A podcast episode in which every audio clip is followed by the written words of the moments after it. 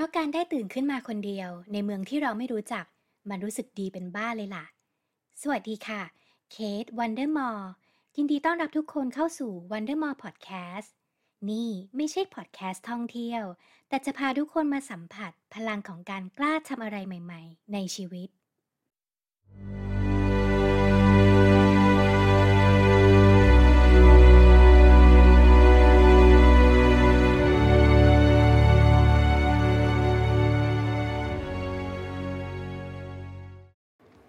จริงๆ เมื่อช่วงเดือนก่อนนะคะ เคก็มีโอกาสได้อ่านหนังสือ ชื่อว่า The 4 Hour Work Week ของ Tim Ferriss นะคะ Tim Ferriss เนี่ยเขานับเป็นโอปราห์วินฟรีเลยอะของวงการพอดแคสต์ แล้วก็หนังสือ The 4 Hour Work Week ของเขาเนี่ยก็ค่อนข้างขายดีมากๆ ทั่วโลกเลยนะคะ เรียกได้ว่าถ้าหากว่าใน1ปี ใครที่มีเวลาอ่านหนังสือเพียงเล่มเดียวเนี่ย เคทก็อยากแนะนำให้เริ่มอ่านที่เล่มนี้ นะคะ ภาษาไทยจะชื่อว่าทำน้อยแต่รวยมากนะ concept ของหนังสือเล่มนี้นะคะก็คือเกี่ยวกับการดีไซน์ชีวิตของตัวเองนะคะ แล้วก็แค่แบบหยิบหนังสือขึ้นมาเปิดบทนำอะค่ะ หน้าแรก ๆ เนี่ย มันก็จี๊ดแล้วอะคือมันเหมือนกับมันค่อนข้างจะแทงใจดำคนที่เป็นมนุษย์เงินเดือน แล้วก็รู้สึกว่าอยากจะออกไปจาก ชีวิตที่เป็นอยู่รูทีนอย่างเงี้ยทุกๆ วันมีความน่าเบื่อทุกๆวันอะไรเงี้ยสักทีนะคะ ตรงเนี้ยแค่หยิบออกมาประโยคแรกเขาก็โปรยว่า ถ้าคุณหยิบหนังสือเล่มนี้ขึ้นมา ก็มีแนวโน้มแล้วหรอว่า คุณไม่อยากจะนั่งทำงานอยู่หลังโต๊ะ ไปจนอายุ 62 ไม่ว่าความฝันของคุณจะเป็นการไม่ต้องทนทำงานอย่างผืดพระอม ได้ออกท่องเที่ยวอย่างที่ฝันไว้ ได้เดินทางยาวๆ ได้สร้างสถิติโลก หรือแค่ได้เปลี่ยนอาชีพที่ทำหนังสือเล่มนี้จะมอบเครื่องมือที่คุณจำเป็นต้องมี เพื่อทำให้มันกลายเป็นจริงขึ้นมา นี่ แค่นี้ก็ขนลุกแล้วนะคะ แล้วก็บอกเลยว่า ความยาวของหนังสือประมาณ 4-500 หน้า แต่เป็นหนังสือที่สามารถอ่านแล้วก็วางไม่ลงนะคะ ประมาณ 1-2 วันเนี่ยก็อ่านจบแล้วนะคะ คือในเรื่องของการดีไซน์ชีวิตนะคะที่ทีมเฟอร์ริสเขาได้พูดไว้ในหนังสือเล่มนี้เนี่ยจริงๆแล้วเริ่มแรกก็คือการขจัดความกลัวก่อนเลยนะคะ เพราะว่าความกลัวเนี่ยมันเป็นอุปสรรคแรก ๆ เลยของการที่เราจะดีไซน์ชีวิตของตัวเองนะคะเป็นพื้นฐานของการไม่กล้าลงมือทำในสิ่งที่อยากทำในไลฟ์สไตล์ที่เราอยากจะมี การเอาชนะความกลัวทีมฟาริสก็เลยบอกว่า ให้นิยามความกลัวก่อน คือ define your fear นะคะหันหน้าเผชิญกับมันก่อน แล้วก็พยายามแงะ แคะคุยดูรากเหง้าของความกลัวมันว่า จริงๆ แล้วสาเหตุมันมาจากอะไร ที่เรากลัวทำไมถึงกลัว สาเหตุที่แท้จริงคืออะไร ซึ่งอันเนี้ย สำคัญมากๆนะคะ ที่เราจะต้องเข้าใจมันให้ได้อย่างถ่องแท้นะคะ ก่อนที่เราจะไป next step เรื่องดีไซน์ชีวิตอะไรต่อของเราเนี่ยนะคะทีมฟอริสเขาก็เลยบอกว่าให้พยายามนึกถึง worst case scenario นะคะ ฝันร้ายที่อาจจะเกิดขึ้น หากว่าเราได้ลงมือทำในสิ่งที่อยากทำ เช่นสมมติว่าเราจะลาออกจากงาน มาทำฟาร์มสเตย์อยู่ที่บ้าน อันนี้สมมุตินะคะ เราก็ต้อง พยายามบรรยายความกลัวของเราออกมาให้ละเอียดที่สุด แล้วก็ให้คะแนนความเลวร้ายของมัน มันอยู่ที่ระดับไหน 1-10นะคะ ให้คะแนนออกมาให้ชัดเจนนะคะ ซึ่งถ้าหากทำแบบนี้เราก็จะรู้ว่าจริง ๆ แล้ว สิ่งที่เรากลัวเนี่ย มันอาจจะไม่เกิดขึ้นก็ได้นะอันนี้ก็คือเป็นใจความสำคัญนะคะ แล้วก็อีกอย่างหนึ่งนะคะที่ Tim Ferriss บอกไว้ก็คือ เราสามารถทำอะไรได้บ้าง เพื่อแก้ไขความเสียหายที่เกิดขึ้น ให้ทุกอย่างกลับมาเหมือนเดิม อย่างเช่น สมมุติพอเราลาออกจากงานไปทำฟาร์มสเตย์แล้วมันล้มไม่เป็นท่านะคะ มันไม่ได้เป็นอย่างที่วางแผนเอาไว้เนี่ยเราจะทำอะไรได้บ้างเพื่อที่จะกอบกู้ความเสียหายนั้น ให้ทุกอย่างกลับมาเหมือนเดิม อันนี้มันก็เป็นการประเมินศักยภาพและก็ทรัพยากรที่เรามีนะคะไปในตัว ทรัพยากรที่เรามีคืออะไรบ้าง เช่น ครอบครัว เงินทอง เวลา หรือว่าเพื่อนฝูง เพื่อนที่แท้จริงของเราจริง ๆ ก็คือเป็นทรัพยากรหนึ่ง เป็นเอสเซทหนึ่งที่เรามีนะคะ เป็นมองว่าเป็นสินทรัพย์อย่างหนึ่งที่เรามี เพราะเพื่อนที่ดีเนี่ยเขาก็สามารถให้คำแนะนำที่ดีกับเราได้นะคะ อันเนี้ยพอเราประเมินความเสีย ประเมินว่าเราจะทำอะไรได้บ้างเพื่อกอบกู้ความเสียหายที่เกิดขึ้น มันจะทำให้เรารู้สึกว่าเฮ้ยจริง ๆ แล้วฉันก็สามารถทำในสิ่งที่ฉันอยากทำได้นี่หว่า มันไม่ยากเลยที่จะกอบกู้ความเสียหายที่เกิดขึ้นมา อย่างน้อย worst case ก็คืออาจจะต้องกลับมาเป็นมนุษย์เงินเดือนต่ออย่างนี้เป็นต้นนะคะ ก็ต้องดูว่าเฮ้ยสิ่งที่เราไม่กลัวจนไม่กล้าทำมีอะไรบ้างนะคะ แล้วก็จริงๆแล้ว ทีมฟอริสบอกว่าความกลัวเนี่ยมาในหลายรูปแบบนะคะ หนึ่งในนั้นเนี่ยก็คืออาจจะเป็นข้ออ้างเพื่อที่เราจะไม่ต้องไปทำบางสิ่งบางอย่างที่เราอยากทำก็ได้ เพราะว่าเราอาจจะรู้สึกว่าจริง ๆ แล้วลึกๆอะในใจเราอาจจะรู้สึกว่าเฮ้ยสิ่งที่เราอยู่ตรงเนี้ยมันก็มันก็ดีกว่าออกไปเสี่ยงละอะไรอย่างเงี้ยนะคะ มันก็อาจจะเป็นข้ออ้างหนึ่งที่เราใช้เพื่อบอกกับตัวเองนะคะ แล้วก็เพื่อที่จะแบบว่าสร้างท็อกซิก positivity นะคะว่า เฮ้ย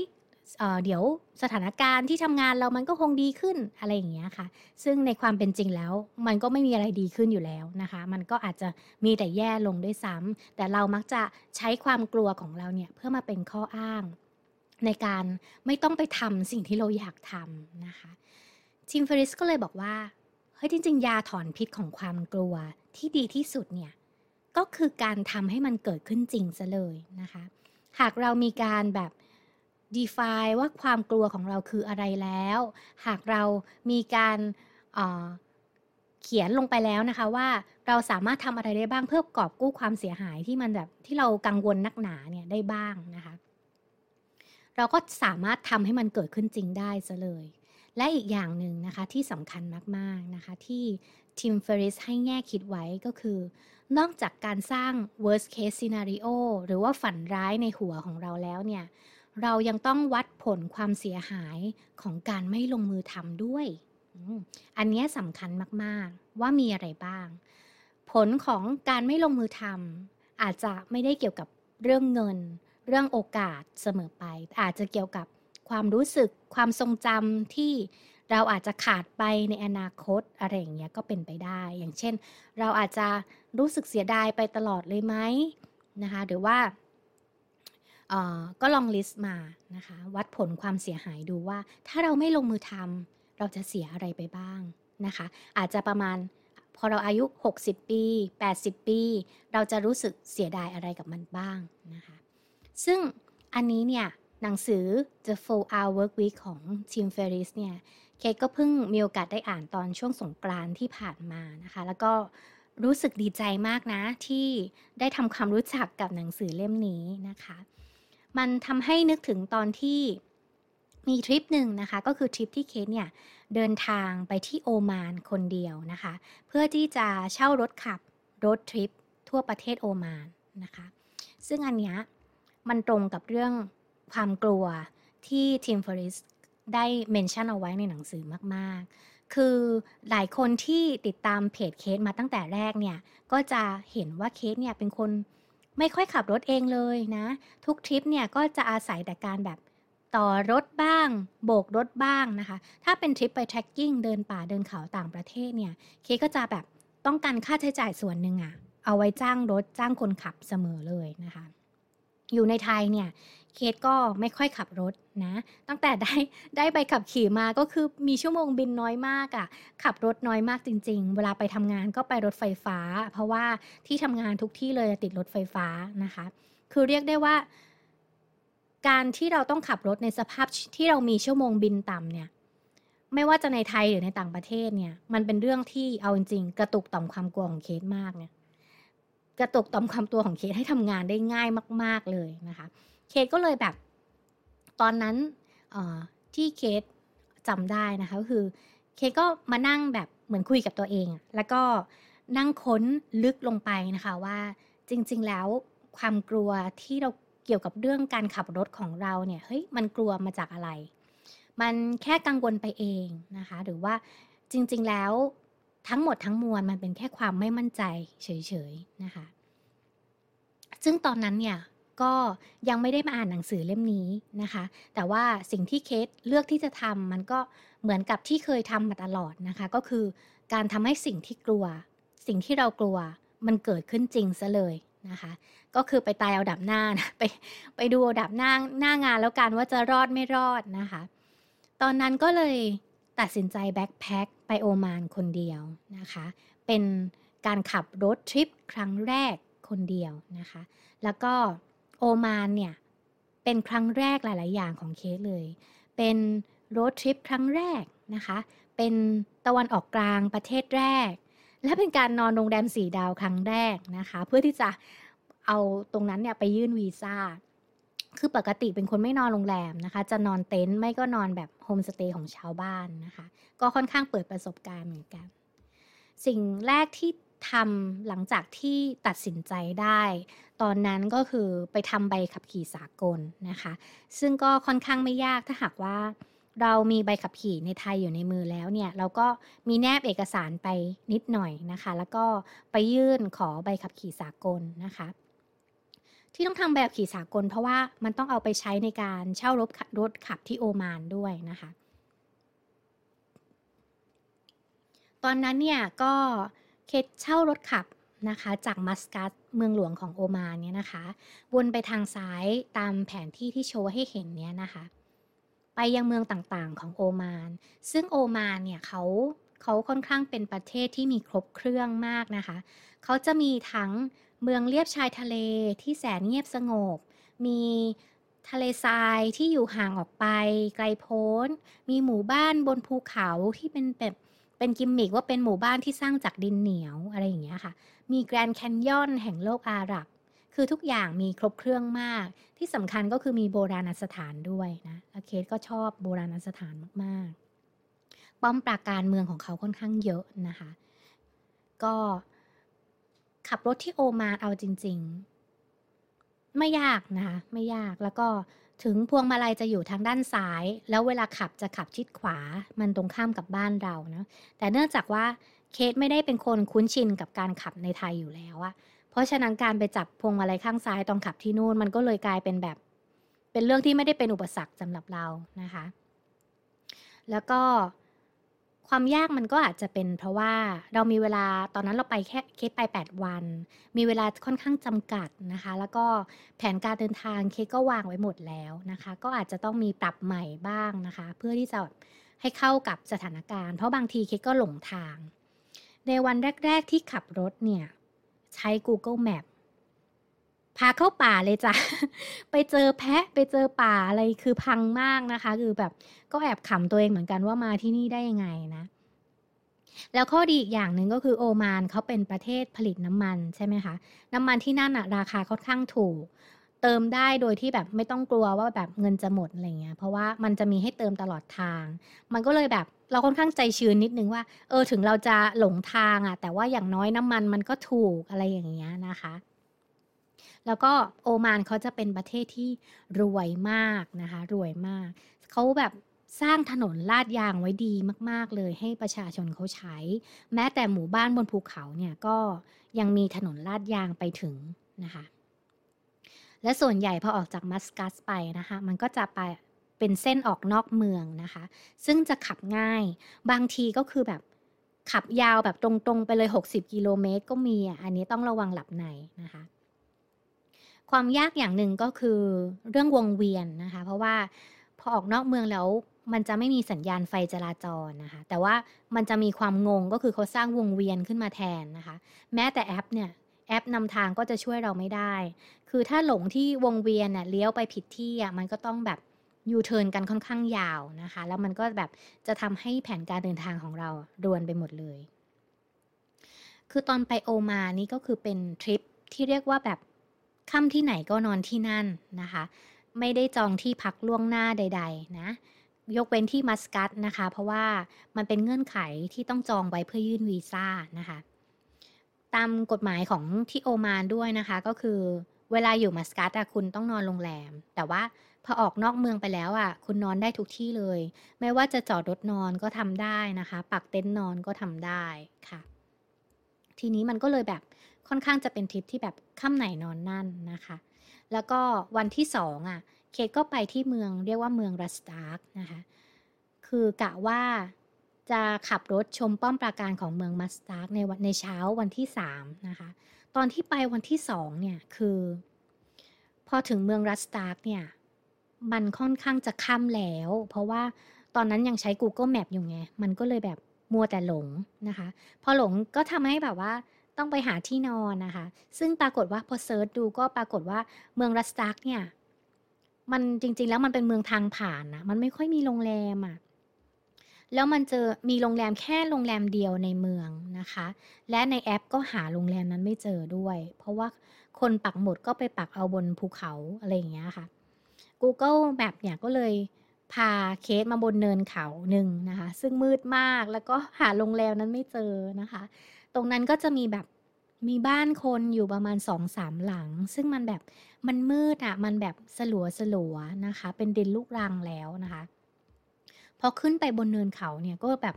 นอกจากบ้านนะคะ ก็คือแบบไม่เห็นคนเลยอะคือเคสไปยืนงงอยู่นานมากนะ ประมาณแบบสิบนาทีอะสภาพนี้ก็คือแบบตอนนั้นคือ ทั้งมืดทั้งเหนื่อย คือตัวเนี่ยเมื่อยล้าไปหมดแล้ว ทั้งหลงทั้งสับสนคือรู้สึกเคว้งมาก แล้วก็ปวดสะโพกด้วยนะคะ เพราะว่าก่อนหน้าที่จะมาโอมานอะมันมีอุบัติเหตุก็คือล้มที่สนามบิน แล้วเพิ่งมารู้ตอนกลับไทยว่า ตัวเองล้มจนแบบกระดูกก้นกบอะร้าวนะคะ ตอนนั้นก็เลยแบบมีปัญหาว่าจอดรถนอนไม่ได้ เพราะมันจะเมื่อยตัวมากนอนไม่สบายนะตอนนั้นก็คือแบบทุกอย่างมันผสมปนเปกันนะคะ หาโรงแรมไม่เจอแต่ว่า เอาจริงๆก็ไม่ได้กลัวนะคะ เพราะว่าบรรยากาศเนี่ยมันไม่ได้น่ากลัวเท่าไหร่ โอมานค่อนข้างเป็นประเทศที่แบบ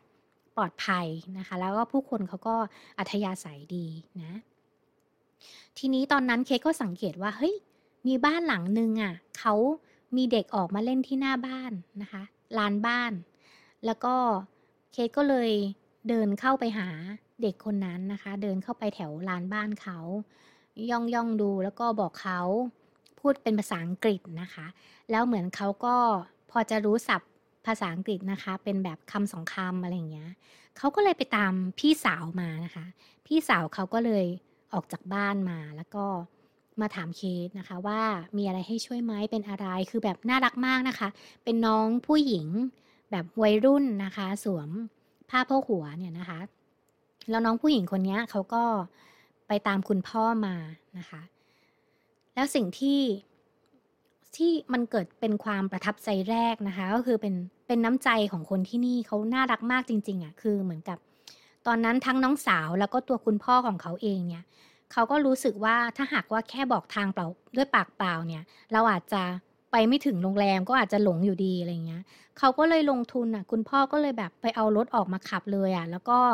ขับนำทางเราไปที่โรงแรมนะคะ เพื่อที่จะแบบ ให้มั่นใจว่าเราไปถึงจริง ๆ โดยที่มีน้องผู้หญิงคนนั้นก็นั่งไปด้วย แล้วก็น้องเขาก็คอยพูดแบบเหมือนกับเขากลัวเรากลัวอะไรอย่างเงี้ยเขาก็บอกว่าเออไม่เป็นไรเดี๋ยว เดี๋ยวก็จะเจอนะอะไรอย่างเงี้ยถ้ายูมีอะไรก็บอกกันได้อะไรอย่างเงี้ยค่ะ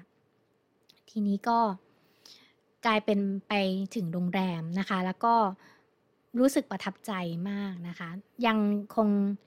ยังคงจำสีหน้ารอยยิ้มของ น้องผู้หญิงคนนั้น แล้วก็คุณพ่อของน้องนะคะ ยังจำได้แบบไม่ลืมเลยนะคะ เป็นความประทับใจของน้ำใจของคนที่โอมานนะคะ ครั้งแรก แล้วก็พอไปถึงโรงแรมเนี่ยก็กลายเป็นแขกคนเดียวของโรงแรมไม่มีใครมาพักเลยอะ่ะ แล้วโรงแรมก็ค่อนข้างใหญ่นะ มีประมาณแบบสองชั้น แต่ค่อนข้างกว้างมาก แล้วห้องที่ได้ก็คือกว้างมากอะ คือพักได้หลายคนเลยเอาจริง ๆ วันต่อมาก็เลยรู้สึกว่า เฮ้ยใช้ Google Map ไม่ได้ละ มันไม่ไหวละ ก็เลยเปลี่ยนมาลอง search หาข้อมูลนะคะ ก็มีคนแนะนำว่าให้ใช้ Waze นะ ไม่รู้อ่านว่า Waze อย่างนี้หรือเปล่า แต่พอไป search ดูแล้วก็ดาวน์โหลดมาปรากฏว่า เฮ้ยมันเป็นแอปนำทางที่คนดาวน์โหลด ยอดดาวน์โหลดเป็นล้านเลยอะนะคะ ก็ชีวิตดีขึ้นมากนะ ตั้งแต่ดาวน์โหลด Waze มาใช้นะคะ เป็น community app นะคะ ความน่ารักก็คือแบบ มันหน้าตามันใช้งานง่ายกว่า Google Map เยอะมากๆ มาก ๆนะคะ ถึงขนาดว่ามี Night Mode ด้วยนะ คือถ้าหากว่าเราต้องขับรถตอนกลางคืนอะไรอย่างเงี้ย มันก็จะดิมไฟให้แบบว่าเราอะเห็นแต่ลูกศรนนะคะ แล้วก็ข้างทางมันก็จะดิมไปนะคะ แล้วก็เนื่องจากมันเป็น community app นะคะ ก็คือมันจะน่ารักมากตรงที่แบบมีคนมาปักหมุดว่า ตรงนี้มีตำรวจ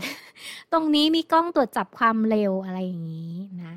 ก็ลองใช้แอปนี้ได้นะคะ เคสก็เอาแอปนี้ตอนนี้อยู่ที่ไทยเคสก็ยังใช้แอปนี้อยู่นะคะ ก็รู้สึกว่ามันใช้งานง่ายกว่า Google Map ค่อนข้างมากนะคะ ก็ลองโหลดมาใช้กันได้นะ ส่วนพอใช้เวสแล้วชีวิตมันดีขึ้นมากนะคะ แล้วก็หลงทางน้อยลงนะ เคก็มาถึงเมืองที่เรียกว่าเมืองอิบรีนะคะ เพื่อที่จะมาดูเป็นป้อมปราการที่แบบค่อนข้างเป็นโบราณสถานเก่านิดนึง ชื่อว่า a s u l e f Fort นะคะ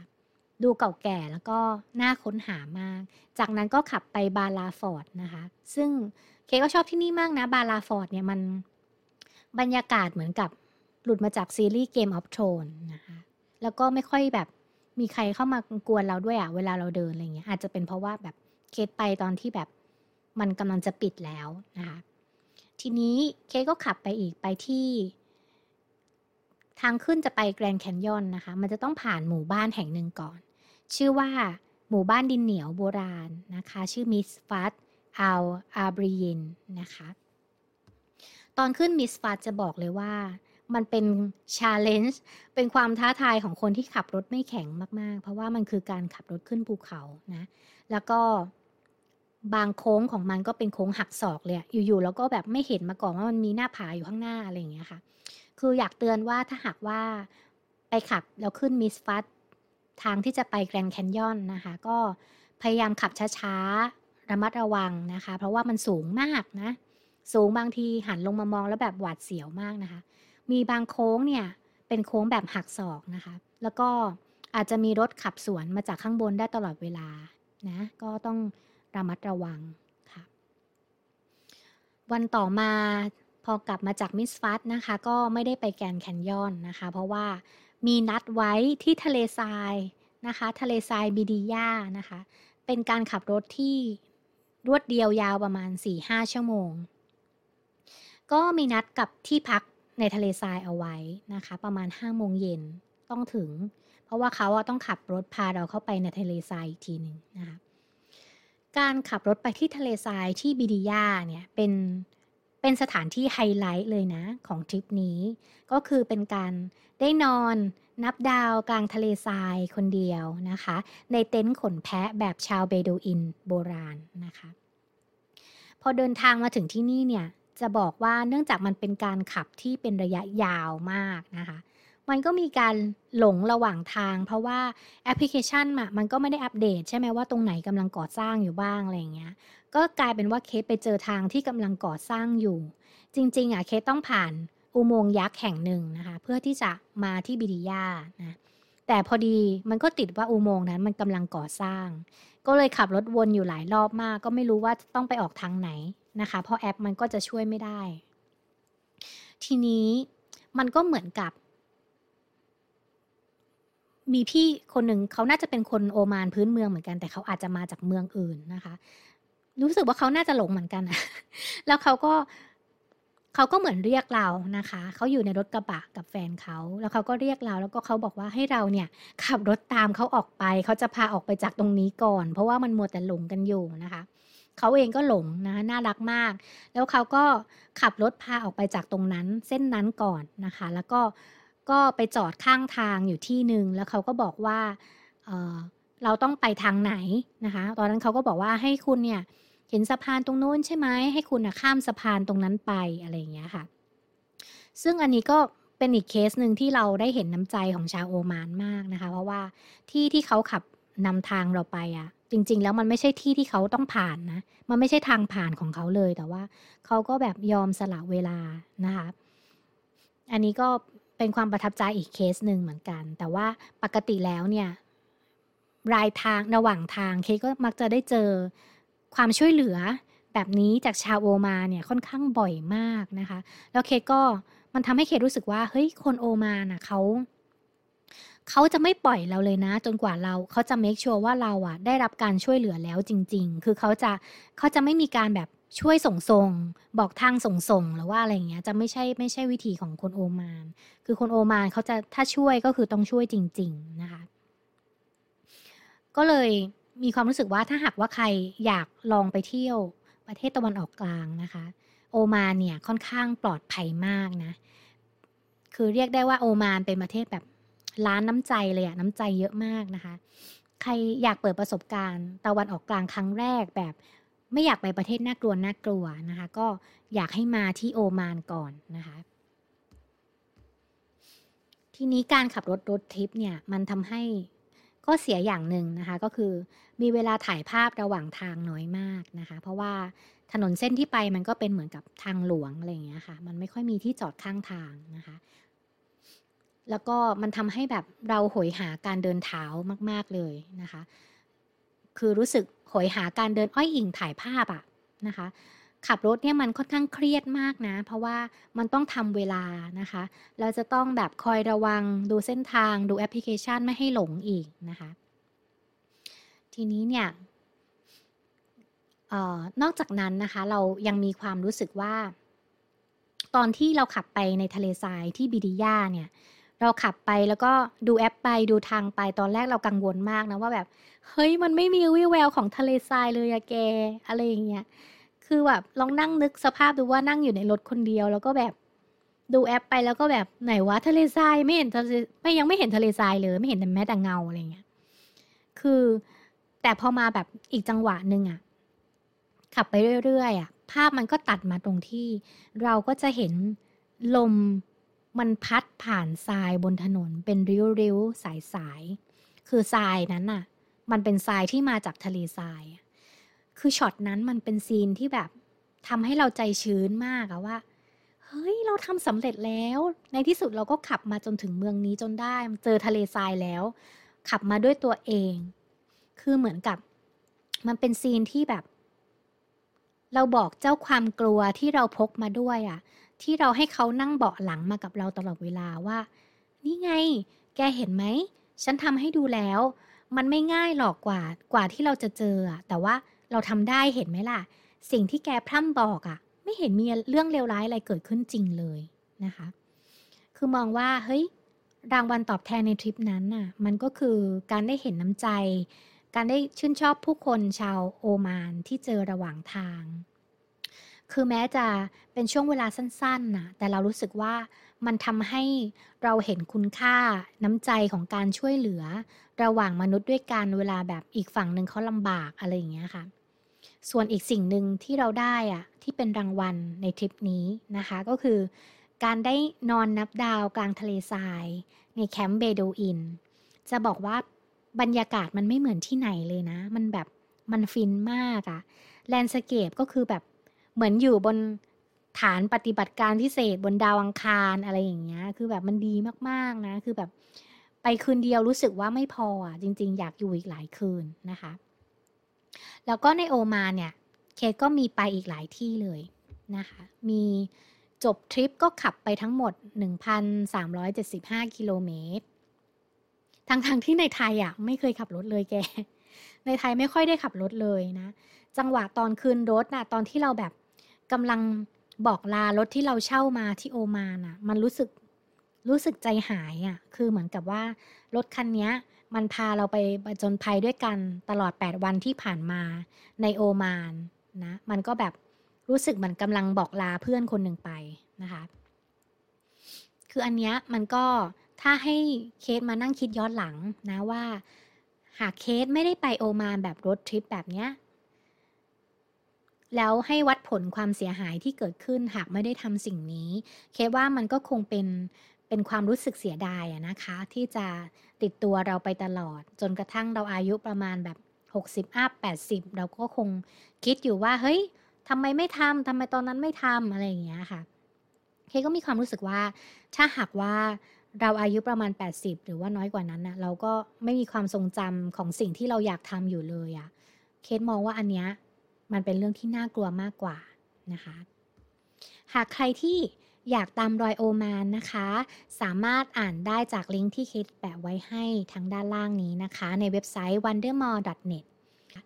ใครที่อยากอ่าน The 4 Hour Work Week นะคะ เคก็จะแปะลิงก์ไว้ให้ข้างล่างนะคะ ซื้อมาจากร้านหนังสือออนไลน์ Readily นะคะ แล้วก็ฝากเพื่อนๆ subscribe นะคะ เพื่อติดตามเรื่องราวดีๆ ได้ใน EP หน้านะคะ ขอบคุณมากค่ะ